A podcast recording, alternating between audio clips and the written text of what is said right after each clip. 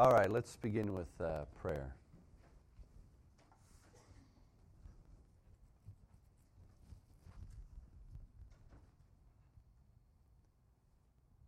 Father God, humbly before you we come.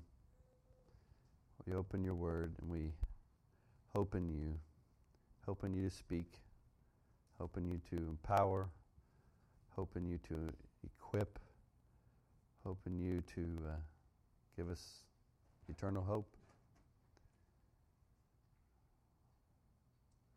Lord, I pray your words would wash over us and purify us as they're intended to do that they would draw us closer to you, who you are, and what you're doing.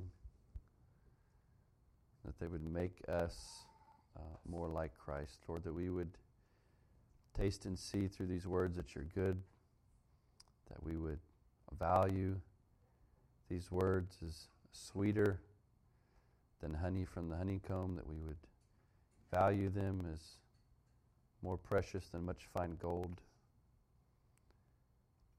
And so I pray that you would, by your Spirit,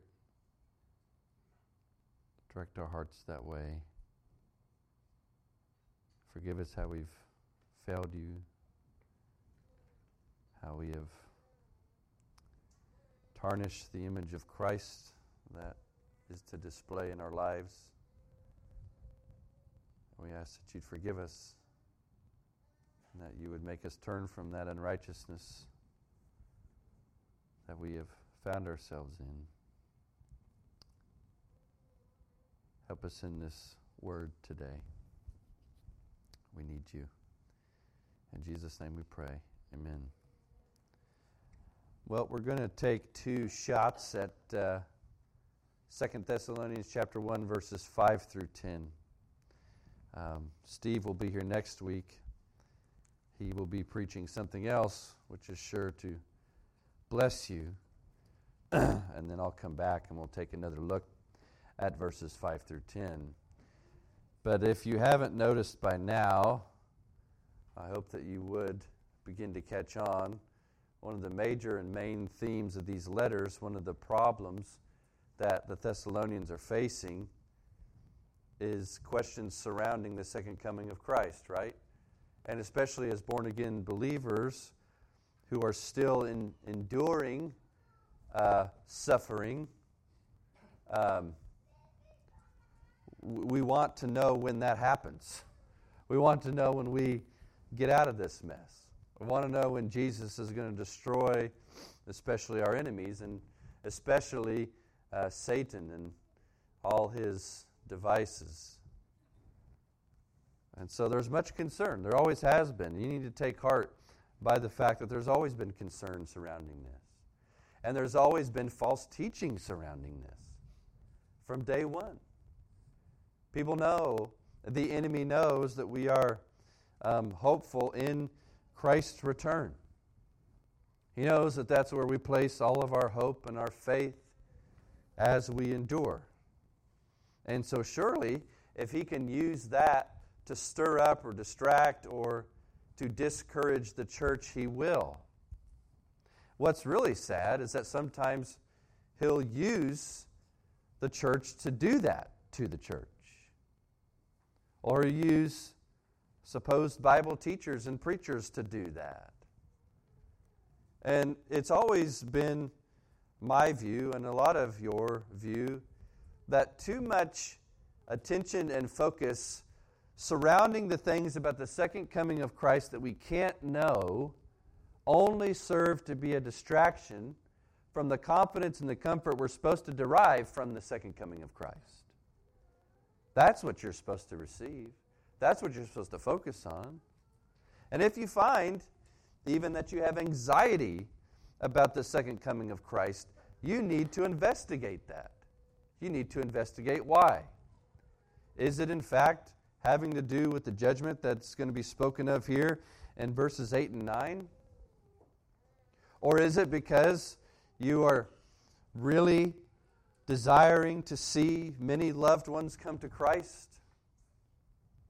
Or is it because there's more things on earth that you want to enjoy before he comes with a new heavens and a new earth. Why is that? Ever since his resurrection, we have been living in the last days. And there have been things that have taken place throughout history, throughout uh, places around the world where people thought that this was surely it. It's going to happen now. Or that this is, in fact, the Antichrist. Our forefathers, the Puritans, they, they viewed the Pope as the Antichrist, which I wouldn't say they're wrong. But is there one? Or, in fact, the Bible says there's many. So we can get sidetracked in the in the details. And we can get sidetracked in supposed signs or or we can let his sure coming be a bedrock for our faith and a confidence for us as we surely endure the suffering of this age, the suffering to come to each one of us.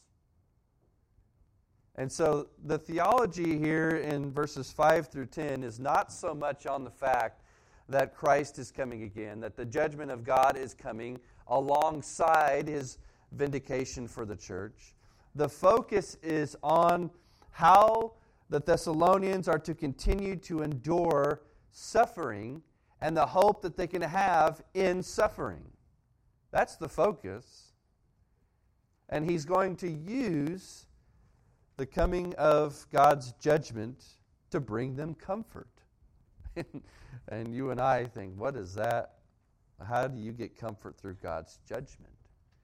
Well, if you are experiencing what the early church is experiencing, you are praying some of the Psalms that are calling for God's judgment to come upon evil, to come upon Satan, to come upon all these things that are seeking to end you or disrupt your faith. You are praying for that incessantly, constantly, without ceasing.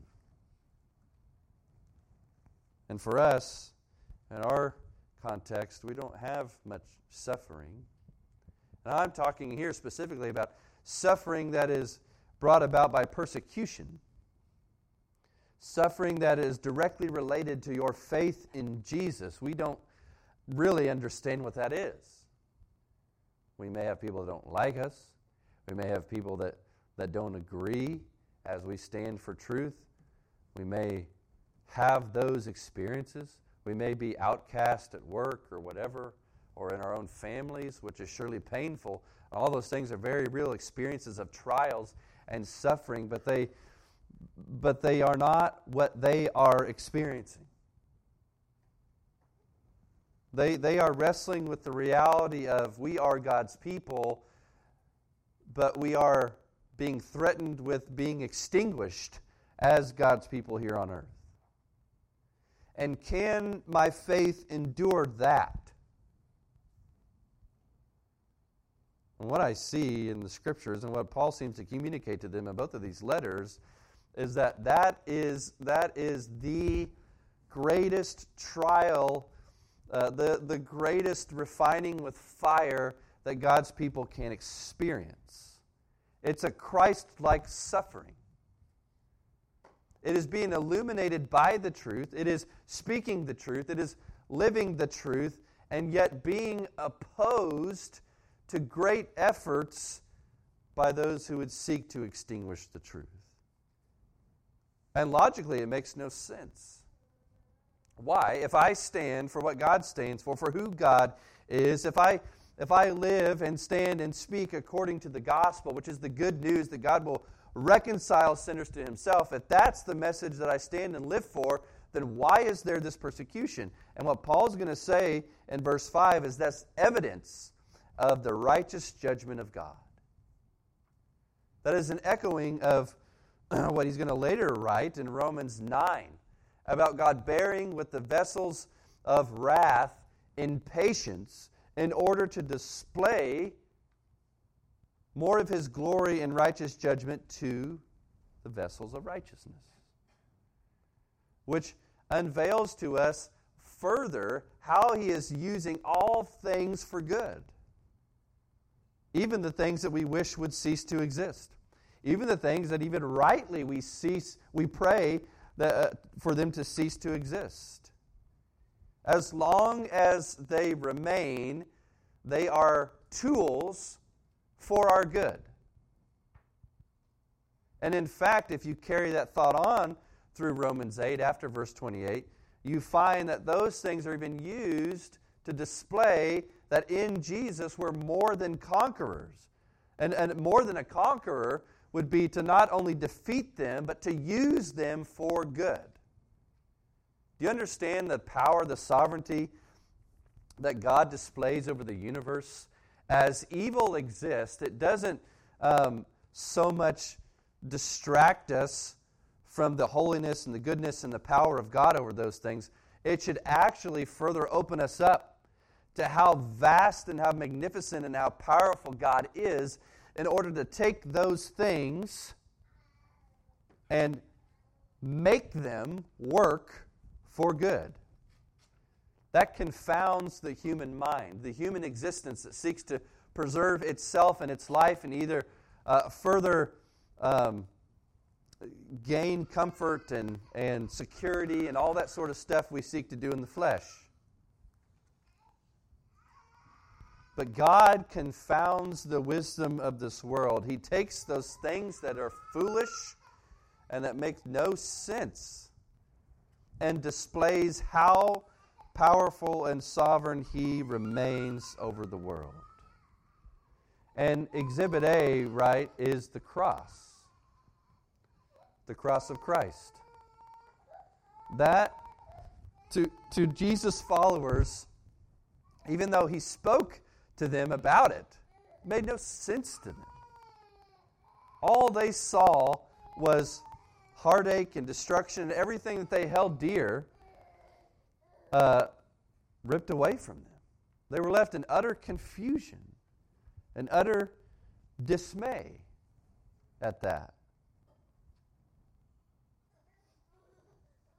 But then three days later, everything was revealed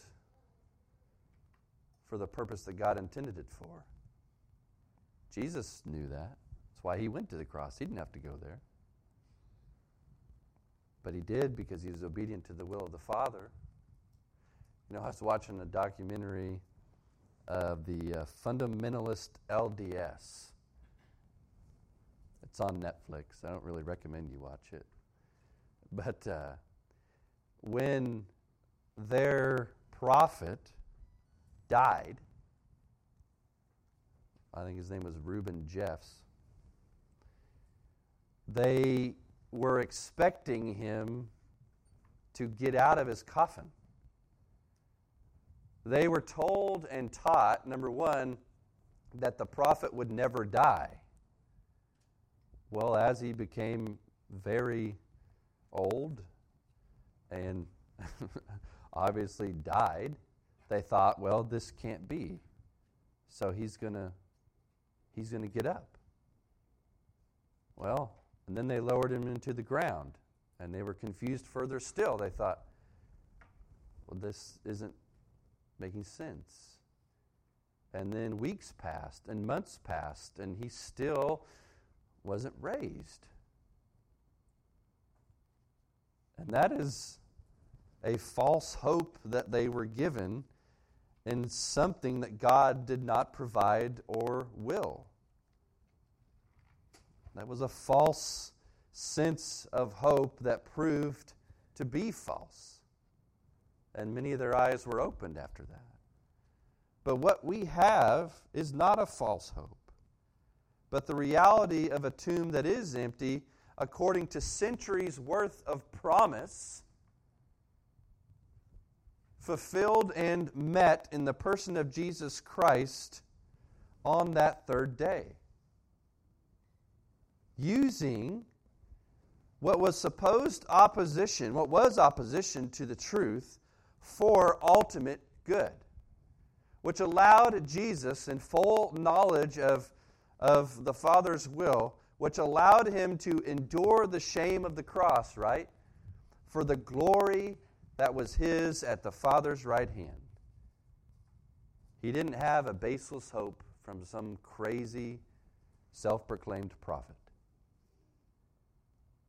He had an eternal relationship with the Father that proved not only to be logical, even when it seemed illogical, not only proved to be true when it seemed untrue, but proved to be the sovereign will of a sovereign God who can do those things, work all things for good.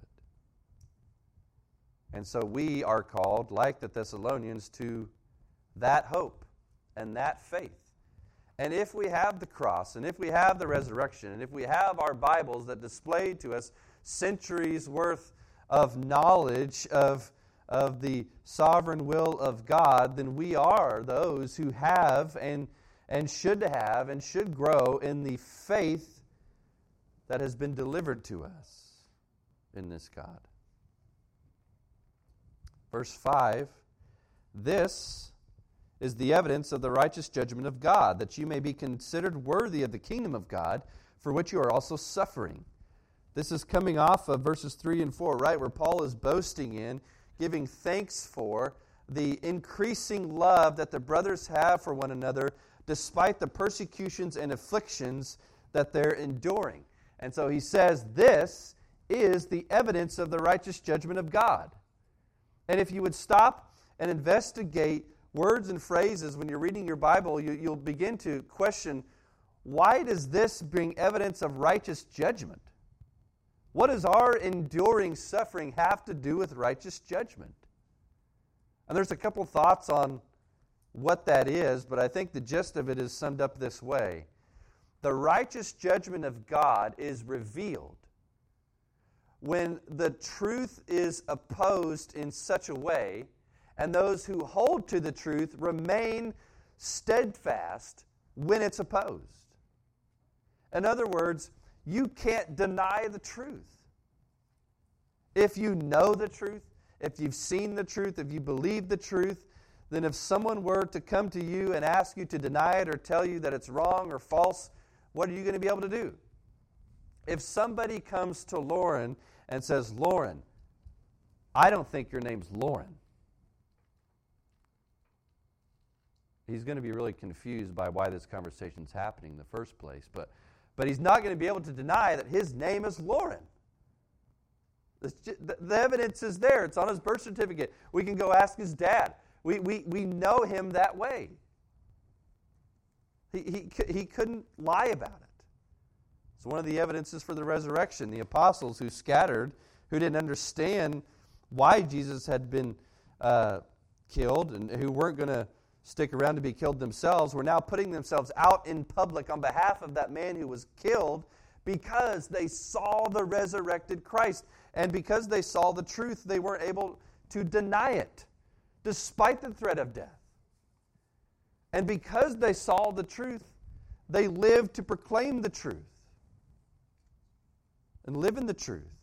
And the righteous judgment of God is revealed that He is, he is in, in keeping, keeping the Thessalonians enduring despite the opposition that they face, and there's promise for that opposition that they face.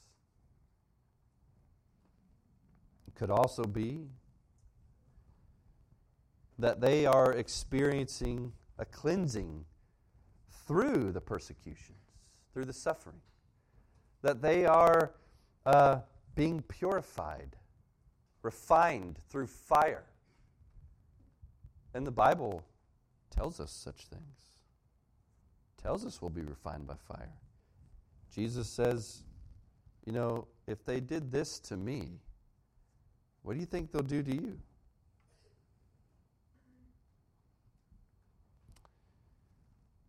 Philippians chapter 1, 27 and 28, Paul says, Only let your manner of life be worthy of the gospel of Christ, so that whether I come and see you or am absent, I may hear of you that you are standing firm in one spirit, with one mind, striving side by side for the faith of the gospel, and not frightened in anything by your opponents. This is a clear sign to them of their destruction, but of your salvation, and that from God. The steadfastness in the faith is a revelation that the truth is true. It cannot be denied by the people who know the truth, and it's being opposed by the people who don't like the truth. It's not that they don't know it's true, it's that they don't like it. So the fact that they are enduring, the fact that the faith is held up in them, is a sign that their destruction is sure and the vindication of those who hold to the truth is sure. There's a clear dividing line when those things take place. 1 Peter 1 7, starting in verse 6.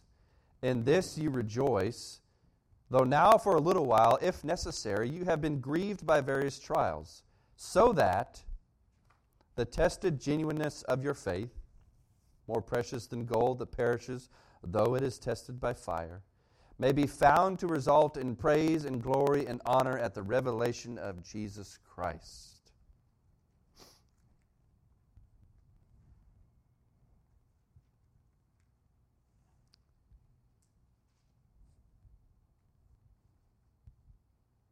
The evidence of his righteous judgment exists that we may be considered worthy of the kingdom of God. The fact that their suffering is going to serve to show, to display, and to make them worthy of the kingdom of God. Because what did Jesus say? If you don't love me more than father or mother or son or daughter, you're not worthy of me. If Jesus is not held in your life as Lord, as precious Savior, as all your hope and faith and trust and stay, then you're not worthy of Him. And if He is that in your life, then you will hold fast to Him uh, as He holds fast to you. You will not deny Him before men, even though they're seeking for you to deny Him. You will hold fast to the truth. Therefore, you're worthy. You're displaying your worthy. And what suffering and persecution does on behalf of the faith for the church is purify her by leaving the remains of what is true. Just like you refine uh, gold with fire, a metal with fire, you take out the imperfections and you leave what's true and lasting and strong and able to stay. Why? Because we're strong and able to stay? No, but because God makes us worthy, and we'll read about that when we get to verse 11. Because Paul's prayer for them as they endure is that God would make them worthy. How's he going to make them worthy? By, by finishing the work he started. In other words, by their increasing sanctification until it leads to glorification, which will display the vindication for the blood of the saints, who held fast and who were cleansed in the blood of the Lamb. And where did we read in Revelation 4 and 5, and especially in Revelation 5, where that lamb is. He is standing at the right hand of God. And he is receiving from him the deed or the will to exercise all authority over the universe, which is played out in the rest of the book of Revelation to pour out wrath on the enemies of God. So, through that series of thought, we find that if we hold fast to Him, He will do what? Take care of all of our enemies, His enemies, all evil, all unrighteousness, all that which opposes the truth and light. And therefore, we are worthy of the kingdom of God because of Him, by faith in Him. As you're suffering to become worthy. Acts 14 22. Now, Paul had just been stoned and supposed dead, left for dead. then the disciples gather about him, and he gets up and he enters the city, finds Barnabas, and they preach the gospel some more. And, they, and it says in verse 21 in Acts 14 that they made many disciples. How'd they do this? Or they, they returned to Lystra, Iconium, to Antioch, strengthening the, the souls of the disciples encouraging them to continue in the faith, and saying that through many tribulations we must enter the kingdom of God. How did Jesus enter?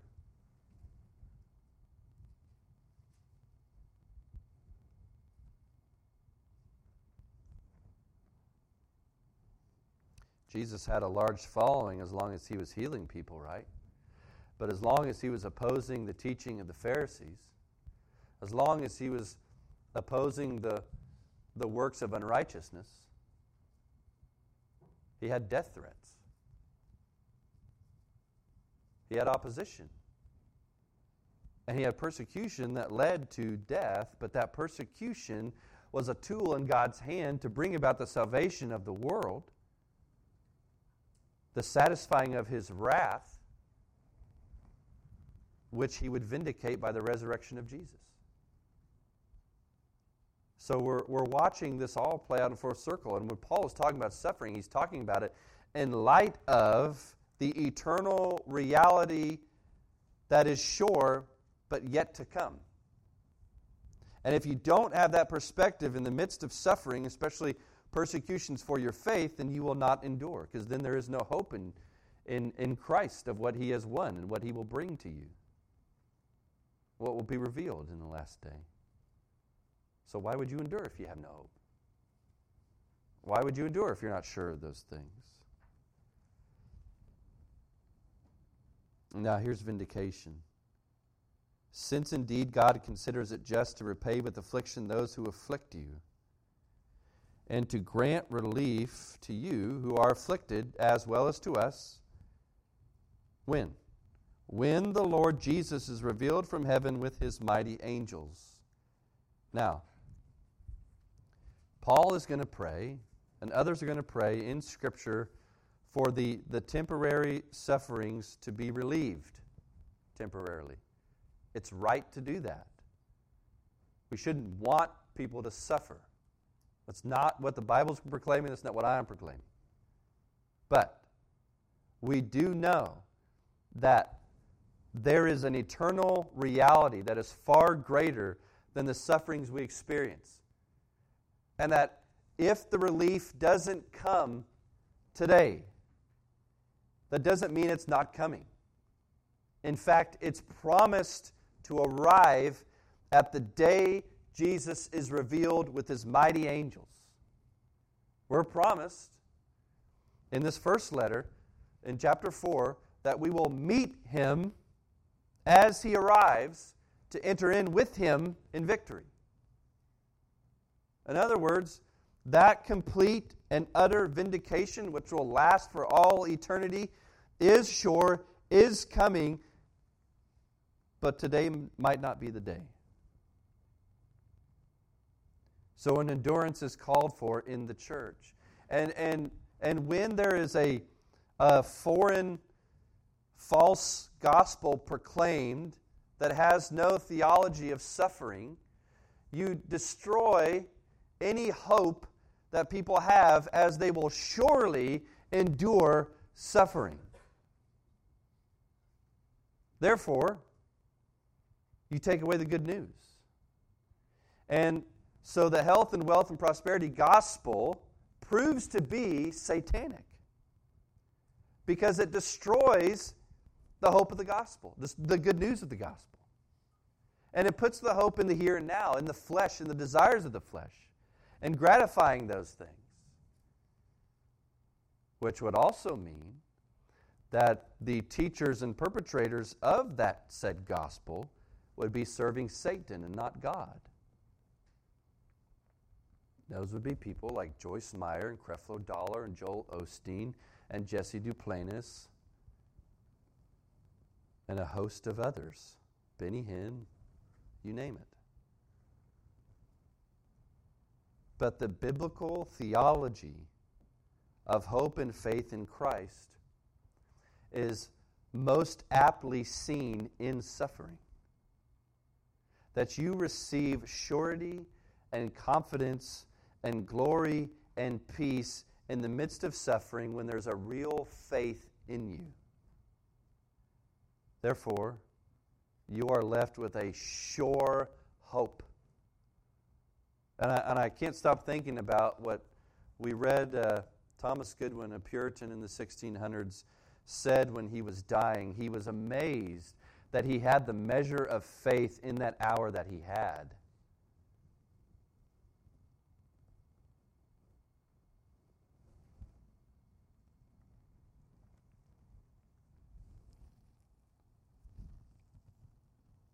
God is a just God. He will punish sin. He will satisfy his wrath. He will not tolerate the continued existence of any evil. It has a destined end. There is relief coming. Those golden bowls of incense that are the prayers of the saints that we read about in the book of Revelation, those are prayers for relief. Those are prayers for rescue. Those are prayers for redemption. Those are groans with eager longing for the revealing of the glory of the sons of God. And they're precious to Him because that's what He desires to do. He desires to answer those prayers in a way that is far more magnificent and glorious and final than you and I can comprehend. Do we have an eternal view in mind? Does that give you hope? Or do you just want tomorrow to be better? Judgment for the wicked. Jesus is going to be revealed from heaven with his mighty angels, verse 8, in flaming fire, inflicting vengeance on those who do not know God and on those who do not obey the gospel of our Lord Jesus Christ. They will suffer the punishment of eternal destruction away from the presence of the Lord and from the glory of his might. You can read about how that unfolds in Revelation 6 through 20, which basically unpacks how the Lord will do that inflict vengeance.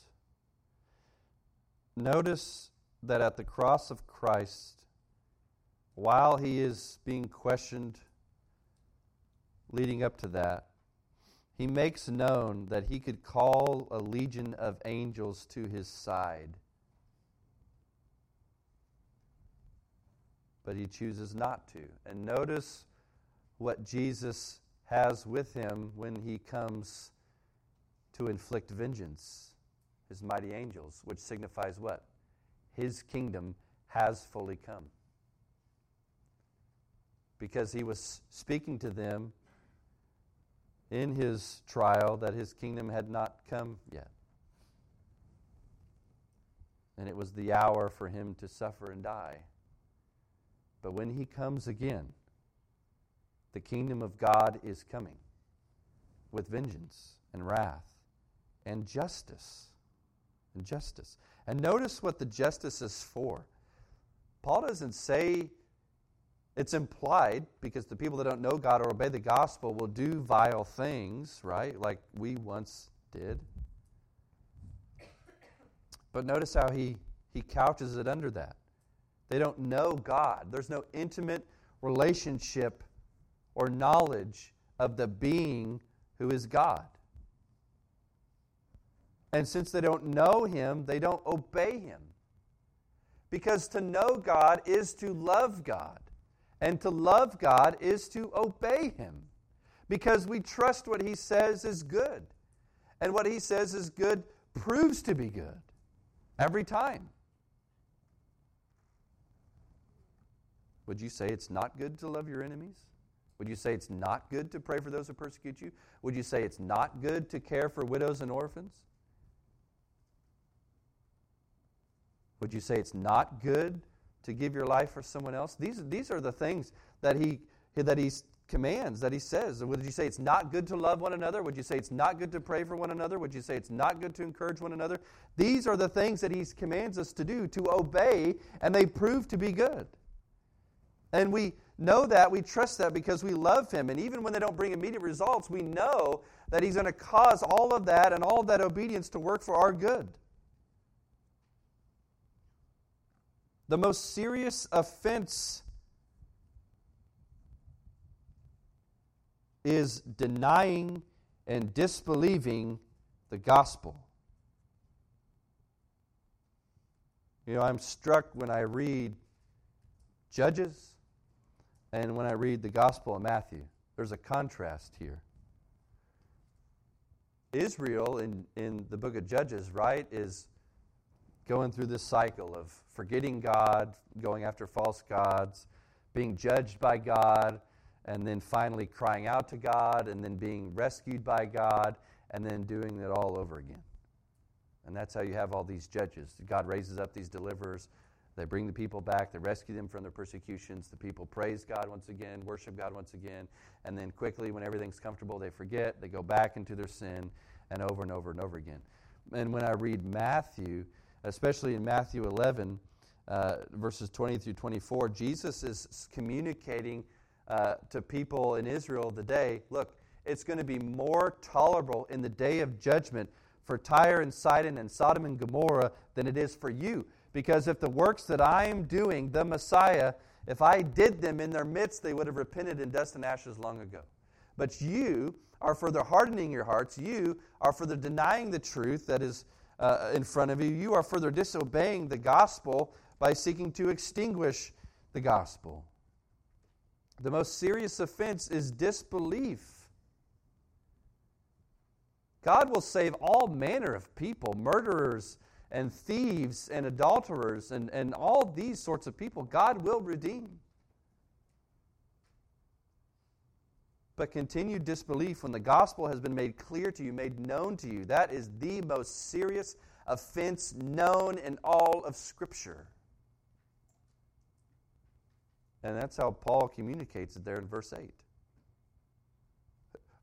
How does he characterize the people that are going to have inf- uh, vengeance inflict on them? They don't know God and they don't obey the gospel. They will suffer the punishment of eternal destruction away from the presence of the Lord and from the glory of his might. I always tell people, especially when they're getting ready to go into one of those judgment houses, you know, those, those uh, displays um, that, that some churches put on where you walk through a, a, a play, a live action scene where people end up dying and some go to hell and some go to heaven. Then you walk into the hell scene and you're supposed to be scared uh, into salvation. Uh, we, you can't. You, you cannot display the, the utter torment of what hell would be. You cannot display how God is inflicting vengeance and eternal punishment and destruction on people because you can't display the glory of his presence and might in heaven. You cannot do it. And so they, those scenes try to manipulate people with what they can do. Well, we can present hell as a very scary haunted house. No. God is most terrifying. And God is most glorious. Both things existing at the same time. And the judgment is being pushed away from one into the other because of disbelief.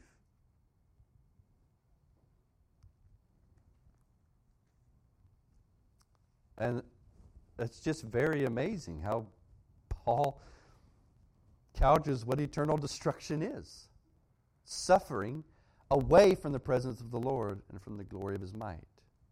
When he comes on that day to be glorified in his saints and to be marveled at among all who have believed, because our testimony to you was believed. In other words, he's telling the Thessalonians it's synonymous. He's coming in judgment, and at the same time, he's coming for you to enjoy his glory, to worship at his feet, to be redeemed as his people, to be redeemed even as co heirs of what he's bringing with him. A place prepared for you. And he's telling the Thessalonians, You believed. You believed this testimony. So, therefore, hope in that. Have faith in that. Endure because of that. Maybe we don't meditate on his second coming enough. And to meditate on his second coming, I'll give you a word of application, then I'll close. Um, don't think about the details of it. Just think about the fact that that means two things. That means vengeance against all evil and redemption that will fulfill all your hope. Not when or where or if the blood moons are showing up at the proper time and all. Just stop. Just, He's coming. Therefore, this is all going to matter. And my faith is going to be made this awesome reality when I see Him face to face. And I'm going to be, because of His graciousness and His mercy, be welcomed into this great celebration, this marriage supper, and, and all the good parts of, of Revelation are going to be something that I get to see because He invited me. And He made me. So endure on behalf of His promise to glorify you and to be just against unrighteousness. And you will endure. You will be amazed at the faith that is yours in that hour. But practice now by seeking first his kingdom and his righteousness above all other things. And that will be granted to you. So I pray you'd meditate to that end, and then we'll stand and sing together.